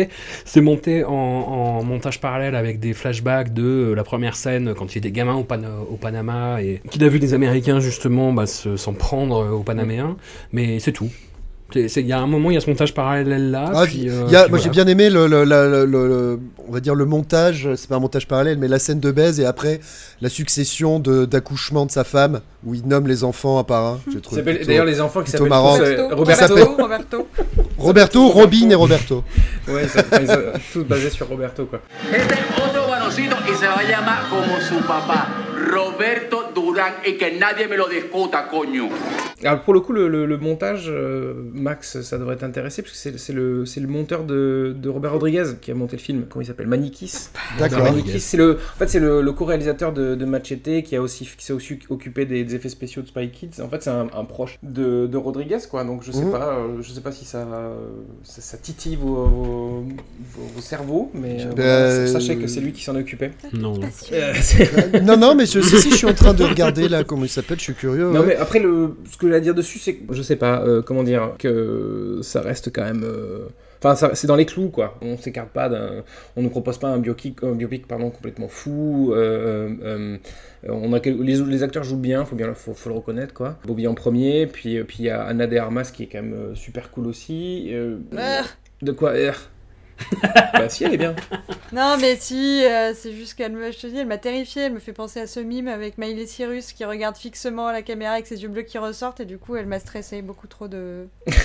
oui, d'accord, je de, de comprends. rondeurs euh, qui ressortent de ce, de ce visage. Mais c'est sa faute. C'est pas sa faute. Elle, fait ce qu'elle peut. Mais non, puis en plus, je, je sais pas, le, le- le- comment dire, je, euh, le fait que ce soit un, un- un réalisateur vénézuélien, j'en ai parlé plus tôt, mais que ce soit un réalisateur vénézuélien avec un acteur vénézuélien qui parle d'un boxeur panaméen qui, qui était anti-américain, je, je sais pas, je trouve, je trouve ça bien en fait le- le- la démarche euh, de faire ce genre de film aussi. euh, C'est-à-dire que les films sont pas fous, mais il faut qu'ils existent quand même euh, pour expliquer quand même euh, ce que les États-Unis ont fait. Enfin voilà. euh, et que Mm. et ça reste un truc, que ça reste un truc divertissant, donc ça mélange bien les genres quand même. je trouve que c'était intéressant de ce point de vue-là. Voilà. Bah, Bobby doit retourner avec lui. hein. Il a un Oui, projet annoncé absolument, sur ouais, IMDb. D'ailleurs, c'est un, pro- un projet aussi avec Edgar Ramirez, c'est ça hein il y a- il- Les trois sont attachés. Ouais. Ouais. Donc à voir. hein. Il me semble. Edgar Ramirez, que je trouve plutôt bon. Oui, aussi. ce qui n'est pas le cas dans Point Break, mais qui est le cas ici en effet. Notamment, mais personne n'est sorti grandi de Non, Point Break. hein. absolument pas. I don't know where you go at night. You, you gotta be kidding me. Roberto, come Huh? on, stop it. Shut No. up, grow up. Not everything revolves around you. I have responsibilities. Come on, look no, at I'm look, slow. listen. That, I- that, that, that I won't be able to be to, to, to, to, to beat him. I will beat him. have You know, to- I will beat him because I'm a good boxer. And you know Strategize right now and sit down. I will make him fight like a man. I'm Sit done looking. down so we can No, discuss go. everything. I will beat him. Elle jouait dans, euh, elle jouait dans Knock Knock, euh, Anna Oui, elle joue dans Knock Knock, ouais. Ah, tu, Tu l'as dit, j'ai pas entendu. J'ai pas Non, entendu, non, j'ai pas dit, mais elle joue aussi dans l'hologramme dans Blade Runner 2049. Coup de doigt, mais voilà, moi j'ai bien aimé, je trouvais que visuellement c'était assez stylé, j'ai apprécié euh, les personnages, euh, j'ai- bien aimé la fin, j'ai versé ma petite larmichette. Non mais c'est con, hein, c'est de la, c'est du- vrai, non mais c'est vraiment nul, hein, mais je sais pas, j'étais content pour lui. à la fin, il remet une branlée à un mec. Quand il remonte sur le ring, Mais oui qu'il réapprend à. Quand il remet des ongles. Quand il remonte sur le ring après avoir abandonné par, par Allez, il a foutu fierté, et qu'il oignon, met sa fierté de côté. Non mais voilà, mais je suis sensible à cette espèce de... C'est Hmm. bateau, hein, vraiment, c'est un truc, et c'est c'est nul, mais ça me... Ça... Est-ce que t'as fait 15 minutes de standing ovation après avoir vu le film Euh, non, non, non. Tu as applaudi vraiment devant ton ordi euh, Non, non, j'ai... Non, parce que c'est ce qui s'est passé à Cannes du coup. Je pleurais plein de pudeur et après j'ai lancé le film Manuel d'Amore que j'ai arrêté peu de temps après. Je- voilà, tout simplement. Alors pour le coup, moi, je- euh, parce que les- comme l'histoire m'intéressait, enfin la vraie histoire de Roberto Duran, j'ai- lu euh, quelques trucs, quoi. Et alors, apparemment, il y a, il y a un, il y a un- un doute sur ce qu'il a dit. Ouais, Euh, salaud, quand- j'étais sûr que t'allais dire ça, t'as rien Ah lu oui. du tout, t'as lu la fin du film. Ils le disent. Pas du tout Ils le disent à la fin. Il dit j'ai pas dit nomas, j'ai pas dit nomas Alors- quand j'ai abandonné contre Sugar Ray Alors, si tu m'avais laissé parler, tu Pardon. la parole, je Ah, t'aurais expliqué justement mais que lui, il dit, il dit, alors il refuse d'avoir dit, avoir dit nomas, il dit Desperados mas, il a dit. Il a dit nocigo. Ce qui- ce qui veut dire Et ce qui veut pas dire j'en peux plus, mais en gros, ça, nocigo, ça veut dire j'arrête. Ah mais nomas, tu vois, je pensais que ça veut dire nomas, euh, ça pas suffit dire quoi. non, Bah, non, nomas, nomas, ça veut dire genre, non, bah, pff, là j'en peux plus, je suis, je suis mort quoi. Ah. Euh, Nocigo, c'est- Non, non, ça veut dire pas Oui, plus. pas Oui, plus, mais- Nomas, ça suffit, ça suffit, c'est euh, conneries quoi. suffit. Oui, ça veut dire su- ça suffit, exactement. Voilà. Euh, alors que nocigo, c'est genre je, je, je, je m'arrête quoi. C'est je, je, je Ouais, d'accord. il y a une en fait. subtilité, effectivement. C'est- C'est-à-dire qu'il n'était pas, il était pas épuisé. C'était lui qui prenait la décision. Il disait en gros, je m'arrête quoi. Et donc je trouve que c'est bien montré dans le film. Alors après, je sais pas ce qui Mais était dans la le vérité. film, ils disent. Ouais, dans le film, il, il, il, enfin, il présuppose pas qu'il était épuisé. Hein. On te montre juste qu'il en a marre psychologiquement. Absolument, quoi, mais ils prennent ce parti-là. Mais en fait, il y a une, une- l'histoire, la véritable histoire, le, le- dit que justement, on ne sait pas s'il a dit ça. Lui dit ça. Il y a d'autres personnes qui l'auraient entendu gueuler euh, Nomas. Donc on sait pas, on sait pas vraiment ce qui s'est passé. Comme un peu l'histoire de, de Mohamed Ali et Chuck Wepner quand euh, Chuck Wepner dit qu'il a mis, il a couché Ali au sol, mais Ali dit non, il m'a marché sur le pied, c'est comme ça qu'il m'a mis au sol, machin. Ou même, euh, bah, ou comme dans Fighter aussi, quand t'as le, le personnage joué par, euh, par, Christian, par Christian Bale, effectivement, qui est contre, bah, c'est Sugar Ray Leonard, hein, je crois aussi, ou, ou Robinson. Ou Robinson, ouais, c'est Robinson. Robinson qui, euh, on sait pas s'il a mis KO ou si Sugar Ray Robinson a, a glissé, en fait, Ouais. a trébuché. Mais, mais tu, tu l'as vu à la fin du film quand même, quand ils font les fameux, tu sais, le, le truc typique Oui, dans oui, les biopics. oui, je quand trouve que le hum, personnage, le- la trajectoire de Roberto Duran, euh, euh, même en tant que boxeur, en tant que vraie personne, hein, pas, pas dans ce film-là, est hyper intéressant. Donc allez-y, euh, allez vous, vous renseigner sur ce mec-là parce que c'est hy- hyper bien. Bah ouais, et puis c'est- comme Sugar Ray Leonard, c'est un mec qui a été invaincu, sinon par Sugar Ray Leonard, quoi. Si je dis pas voilà. de bêtises. Oui, non, non, il a eu, il a eu une Il a eu quinzaine des défaites de, de défaites, ouais. Ah oui, non, Voilà. non, je dis une bêtise, oui. Quand il annonce dans le premier match, il dit son nombre de défaites, mais après, peut-être hors circuit pro, je sais pas quoi. Mais en tout cas, c'était, euh, ils le disent à la fin, un des plus grands euh, poids moyens. euh, Oui, Enfin, euh, euh, euh, ouais, léger, poids- welter et poids moyen, je sais pas. Ah, strategy. Strategy. Uh-huh. Strategy. Uh-huh, you schmuck. Now you're speaking Yiddish. Yeah. Yes. Eh, Schmelendik. Schmendrick. Ah. Putz. Yeah, hijo de pots.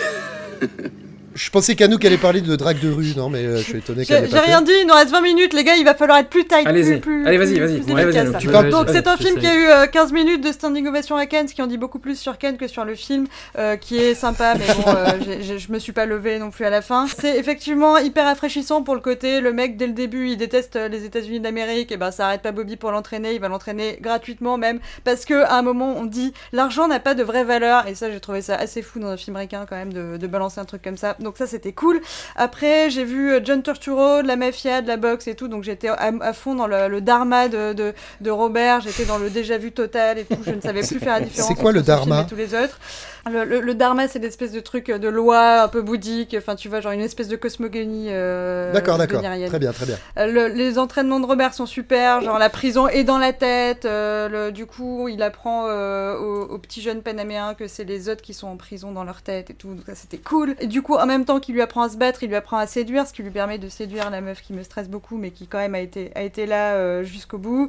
Euh, il peigne, Bobby peigne le, le boxeur, et ça, c'est trop mignon. En fait, il le peigne pour qu'il ait l'air frais quand il ressort. Sort et que c'est les autres soient déprimés. Entre deux rounds, ouais. j'ai trouvé que c'était un super petit geste, euh, ouais, entre deux rounds, de, de- un petit geste euh, attendrissant, euh, de, du coup, avec donc cette histoire de figure paternelle éternellement. À un moment, Bobby dit, dans mes petites notes, j'ai marqué Bobby dit, les vrais soldats n'insultent pas les femmes parce que notre, notre Roberto a été un petit peu cavalier avec la femme de Sugar Ray. Je me suis dit, oui, à mon avis, Bobby n'a pas connu beaucoup de vraies guerres avec des vrais soldats parce qu'en général, il les insulte, il les viole et il les tue. Ça, c'était mon petit, voilà, petite hop hop hop. Après, Sugar Ray, vous avez été, vous avez pas peu parlé de Usher, vous êtes un peu moqueur, alors que bon, si on fait dans l'échelle de 50 Cent, Ouais. il est quand même très Bah, bien. moi, je bien, savais même pas que c'était Usher, je l'ai trouvé très bien. Non, Ah bah bien. tu vois Eh ben c'est bah, Usher et il est très bien. Puis on voit son cul. c'est important de le noter, Euh, pas et on voit et on voit son cul et on n'est pas déçu. C'est un très beau plan. On voit de, on voit de la nudité masculine qui est vraiment très sympa parce que juste après avoir eu le cul de Usher, moi j'étais là en mode toute capture d'écran dehors. On voit euh, le, le, le héros en slip bleu, euh, American Apparel, vraiment très mignon. He's been doing this on purpose. He hurt you to drive me crazy. To get me to be in his macho tough guy war.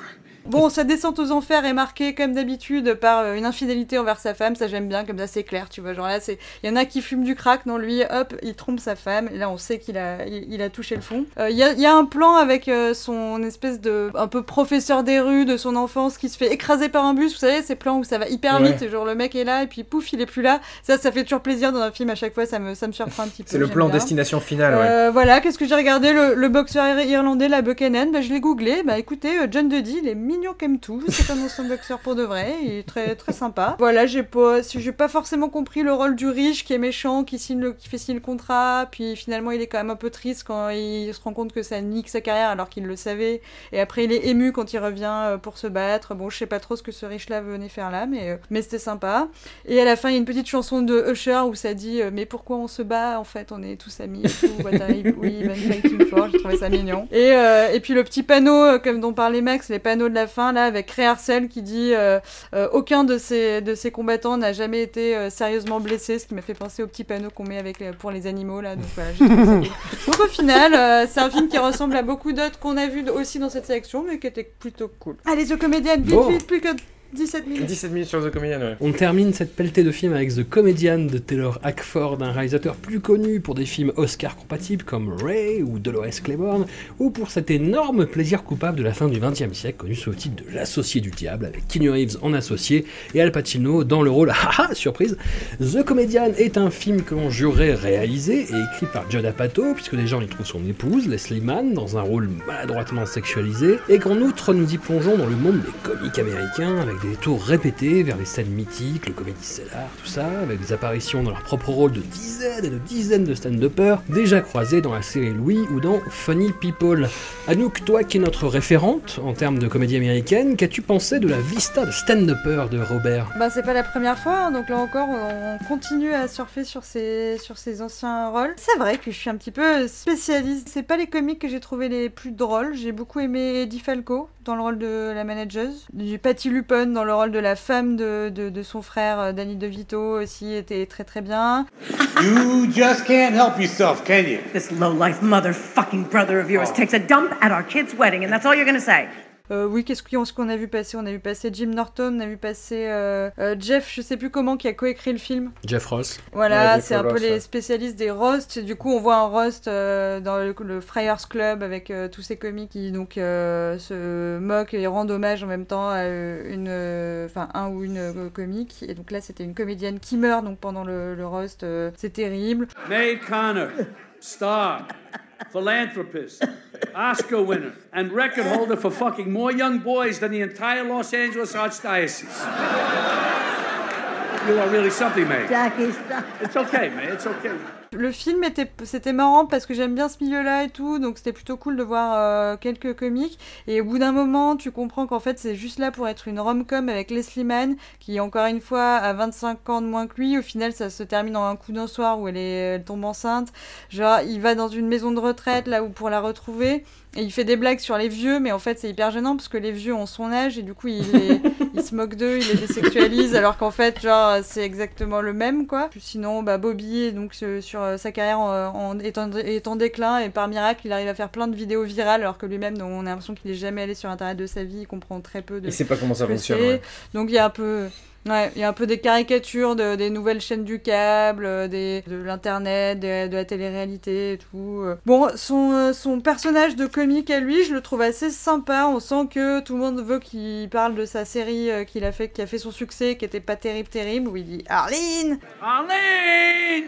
And he's home. Mais euh, j'aime bien son, euh, stand-up à lui, où il, a, ce petit, euh, ce petit trick de faire un, monologue interne en se cach- cachant les yeux comme s'il se parlait lui-même, tout en étant vu évidemment par le- les spectateurs. Et ça, ça faisait des moments plutôt cool. C'est pas très original, mais franchement, c'est, efficace. Bon, c'est vrai que par contre, il est pas très bon face aux ces fameux éclairs, les gens qui, qui essayent de t'empêcher de faire ton stand-up en t'interrompant, en essayant de te déconcentrer et tout. Dès le début, il, il se bat, ce qui est un peu, bon, qui est pas vraiment la chose à faire normalement quand on a l'habitude de, la scène. Mais voilà, donc du coup, il, remonte un peu dans sa carrière et euh, il se tape euh, Leslie Mann. J'ai pas trop compris pourquoi était ce film, si ce n'est pour euh, faire se rencontrer une énième fois Kettel et De Niro. Ça m'a pas gêné non plus.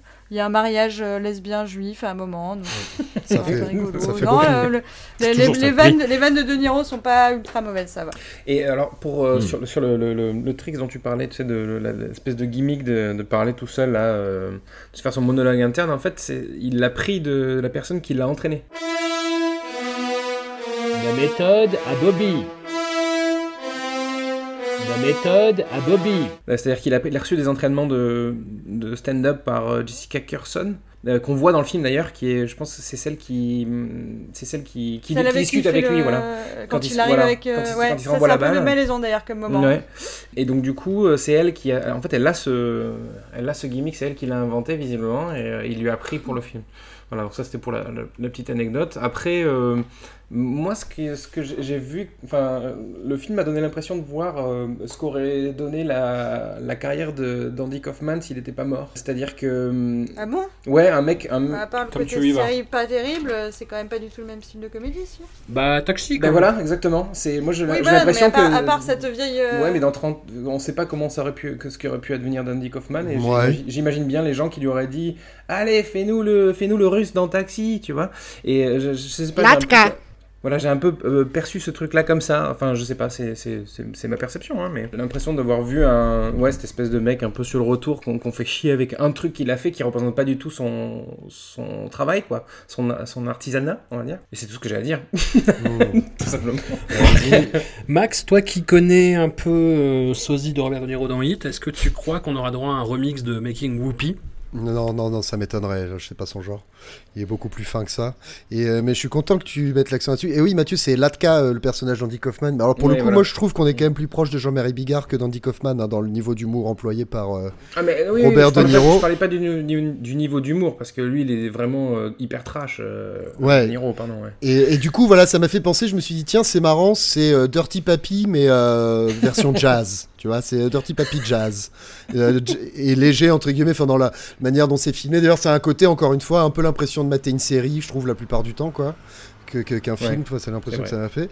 Mais euh, enfin, c'est sympa, hein. J'ai passé un, plutôt un bon moment. Il y a encore ce côté où euh, Robert est perdu euh, face à la nouvelle génération, notamment le moment où il veut aller vendre euh, le pilote d'une nouvelle émission et qui se retrouve face euh, aux jeunes loups euh, de, de- de la télé et de la télé trash notamment, à qui il va faire un pied de nez à la fin de l'émission. Donc euh, Robert euh, rebelle. Say Uncle will be right back. But for me, I'd rather have Stevie Wonder shave my balls with a fucking butcher knife than be part of this fucking reality show. This is Jackie Burke saying, Uncle, and Raw TV, you can go fuck yourself. Et euh, non, enfin globalement, à part euh, ce que je viens de dire, moi j'ai passé un bon moment, c'est plutôt rigolo. Ouais, parce que c'est un salopard, mais que sur scène, parce qu'en vrai, il aime les gens. tu vois. Eh oui, c'est ça, en vrai, il, a- c'est pas, il est intègre quoi. Exactement. Mais alors justement, justement Jeff Ross qui a coécrit le film, Ouais, il est Jeff connu Ross. pour euh, roster les gens tout le temps. Il fait des émissions spéciales pour euh, je sais plus quel network où il va roster des gens en prison, il va euh, roster des, des policiers, des gardes frontières, des trucs comme ça. Et à chaque fois en fait, il peut sortir les pires saloperies, mais vraiment des, des- des trucs assez, euh, assez tendus même parfois. Et derrière il fait un grand sourire en disant ah t'es I love you, t'es un good sport, tu vois quoi. Et, et Robert tu tu le sens pas trop. Il, il est pas trop dans ce délire-là. Il, c'est-à-dire, il trache les gens, il a un petit sourire. à Robert De Niro. Et, euh, Le green, c'est le green. Très mal imité. à Alors. le green, ouais, tout à fait, le Cretinous Green, mais euh, ouais, sur un truc un peu plus méchant, un peu plus amer, je dirais même. Ouais, un peu plus aigri, Mark Maron, avis. quoi, enfin, euh, Moi, c'est plus aigri, c'est-à-dire qu'il en a marre, quoi, aussi. Mm, Il en a marre de devoir écluser les, euh, les, comé- les comédies sellars, il en a marre de, il, il- tu vois, de- il en a marre de qu'on lui parle tout le temps de, ce, de cette espèce de série qu'il a fait, malheureusement pour lui. Il en a, enfin, c'est un, un mec qui, qui est au bout du rouleau, enfin, Mais dans qui sa carrière, j'entends. Oui, qui est devenu aigri, mais c'est en même temps, ça doit être tellement usant, tu imagines Mais oui, tout le monde, on te, on te demande de faire des blagues, on te demande de faire, de répéter effectivement le truc que tu as répété mille fois dans 12 saisons, euh, Ouais. ton gimmick de merde et tout. mais- Et puis, euh, et puis un point commun avec Hands of Stone dont on n'a pas parlé, c'est que dans les deux cas, il a euh, un enfant qu'on voit à peine qui fait une overdose. Donc dans The. Comedian, c'est Ah oui, c'est euh, un enfant qui fait une overdose dont il s'est très peu occupé. Et dans Hands of Stone, c'est même un enfant qu'il avait oublié de prévenir sa femme qu'il avait Oui. eu et Qu'il avait ad- adopté et euh, lâché, ouais. elle- ouais. Alors, c'est un film que Robert De Niro essaye de faire depuis, euh, enfin, d'après IMDb, qu'il a essayé de faire depuis 8 ans, avec euh, plusieurs euh, réalisateurs, plusieurs scénaristes qui se sont succédés. Scorsese, à un moment, a été envisagé, mais ça l'intéressait pas. Pourquoi est-ce que ça lui tient à tant euh, à cœur? Qu'est-ce qu'il essaye de nous dire, Bobby, avec ce film? Bah, il essaye d'être un comique, c'est un fantasme de carrière euh, qu'il n'a pas eu. Non Ah ouais Tu crois? Bah, c'est c'est toujours pareil, c'est- il essaie d'être comique, quoi. Moi, je vois ça comme une ode, euh, une ode à New York.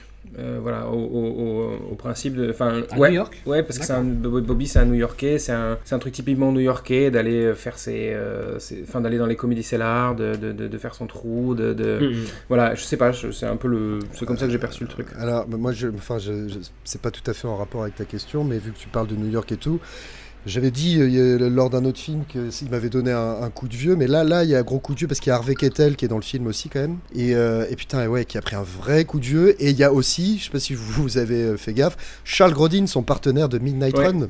Si, Le ouais, coup ouais, de ouais, vieux. qui joue D'Angelo, le mec vieux, hyper bravo. relou. Et putain, et qui lui a pris un méga coup de vieux, et j'étais là, mais non, mais c'était si, c'est si vieux que ça, Midnight Run, c'était en 88, et donc on a- déjà on a fait du chemin dans cette émission. Mm. Et 88, ben euh, ben, voilà, j'avais 3 ans. Enfin bref, moi ça m'a mis un coup de vieux ce film. Euh, bah, et, euh, et quel est le message que veut nous faire passer Robert De Niro avec ça Euh, je, je, je pense pas, je sais pas, je, je, je pense pas qu'il ait des, euh, qu'il y ait un message en filigrane. euh. Non, mais il a, il a pas tué ce sang et eau parce que sinon il l'aurait fait lui-même ce film. Enfin, tu vois, si Robert veut faire un truc, Oui, il, c'est le- vrai, il là. fait un truc. Je... C'est juste qu'ils s'en foutaient, c'est pour ça que ça a pris 8 ans. Peut-être ça, euh, peut-être comme ça qu'il faut le prendre. je sais pas. Je, je sais pas. Enfin, après, moi, je- encore une fois, hein, je vous dis, il y a énormément de plans sur le métro de New York, sur les, les- dans les rues. euh, Oui, euh, au tout début, en mode soviétique. Mais il y a la Floride aussi. Oui, mais enfin, la Floride, il y va vite fait, quoi. Mais le, le- le- on, on sent que c'est un truc euh, qui, enfin, qui, qui, imp- qui imprègne le film, quand même. Enfin, je- Moi, je, je pense que ça, c'est juste l'esthétique, comme tu as dit, new-yorkaise. euh, c'est l'art comedy club, euh, le jazz, euh, le Ouais, côté voilà. New York, le côté stand-up, machin. C'est l'esthétique euh, du truc, quoi. Non, et puis le, le choix des, le, choix des, hum, le choix des acteurs aussi, le fait de prendre Eddie Falco, de prendre euh, Danny DeVito, Patti Lupone, qui sont tous des. ou, ou Harvey Keitel aussi, qui sont des, tous des New Yorkais, pure, Mm. pure souche, quoi. Euh, Je sais pas, il y a, il y a un truc qui qui est bien, de, bien ancré, quoi. Euh, Enfin, c'est comme ça que je le, je le vois, mais... euh, Je peux me tromper, puis après, oui, comme tu disais, il y a aussi le... Le, le truc, euh, enfin le- le- l'esprit de Judah Pato aussi, euh, peut-être que c'était une, une façon de, de, de- de payer ses hommages à Judah Pato, j'en sais rien, ou peut-être lui faire du pied, je, je sais pas, c'est possible aussi. En hein. faisant un enfant à sa Voilà. femme. Non, Oui, mais en embauchant sa femme, en embauchant des mecs qui ont travaillé avec lui aussi, Mm. parce que Jackie Carson, euh, Enfin, Jessica Carson, c'est- elle faire du pied avec à. Joe D'Apato en 2016, c'est faire du pied à Joe D'Apato dix ans trop tard. hein. Ouais, c'est oui, oui, bien sûr. Mais après, le- il a mis 8 ans à le faire le film. Donc peut-être que ce qu'il voulait faire, c'était aller, aller chercher le Pato. Tu vois, d'une certaine manière, je sais pas. Enfin, je, je, je sais pas. Ça se tient, ça se tient. I want to know what your expectations are here. My expectations. Expectations. Yeah. To fuck her brains out. After that, we'll see. Bon bah écoutez voilà, une, une émission pas franchement riche en enseignements, hein, on est un peu dans la redite, toujours, mais parce, que grave. Robert est dans la redite, hein. Voilà. Dans 15 jours, on se retrouvera avec la dernière salve de films, dont un téléfilm d'ailleurs. Euh, les retrouvailles de Bobby avec Barry Levinson pour euh, Wizard of Lies, qui, est, euh, qui sera un biopic de Bernie Madoff avec euh, Michel Pfeiffer. Ouh là ok. sa femme. On aura un film que j'ai complètement oublié dans le corpus, je, je sais pas pourquoi, je, je- je ne l'ai pas vu, euh, Killing Season, film très très très étrange avec John Travolta qui a un look euh, très très étrange, réalisé par Mark Steven Johnson, réalisateur de Daredevil et de, et de Electra, si j'ai pas de bêtises. Non, de Ghost, Ghost Rider, Rider, je ouais. dis une bêtise. Voilà. On a aussi euh, bah, les trois David. Russell, Happiness Therapy, euh, Joy et American Bluff. Oui, oui, oui, oui, oui. Il y a Robert De Niro dans American Bluff? Et enfin, Euh, Il y a, oui, oui, oui, rapidement. Ah ouais. Et il y a euh, aussi bah, Limitless, ce fameux plaisir coupable, voilà, que, que Max va découvrir dans Bah pas oui. longtemps puisqu'il l'a acheté Ouais. en Blu-ray. Je aujourd'hui. le fais tout de suite là après là. Quel Eh jouisseur bah, celui-là. On compte bien sur un, sur un live report. Merci encore une fois à vous et à très vite. Merci, Salut, salut. à bientôt. Ciao.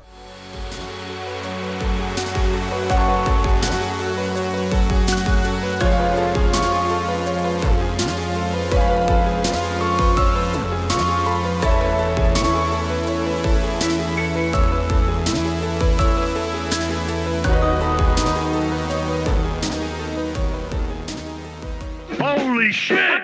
I'm making, I'm making poopy! I'm making, I'm making shit! I'm making, I'm making poopy! I'm making Over 3 million views in eight hours, and it is still climbing.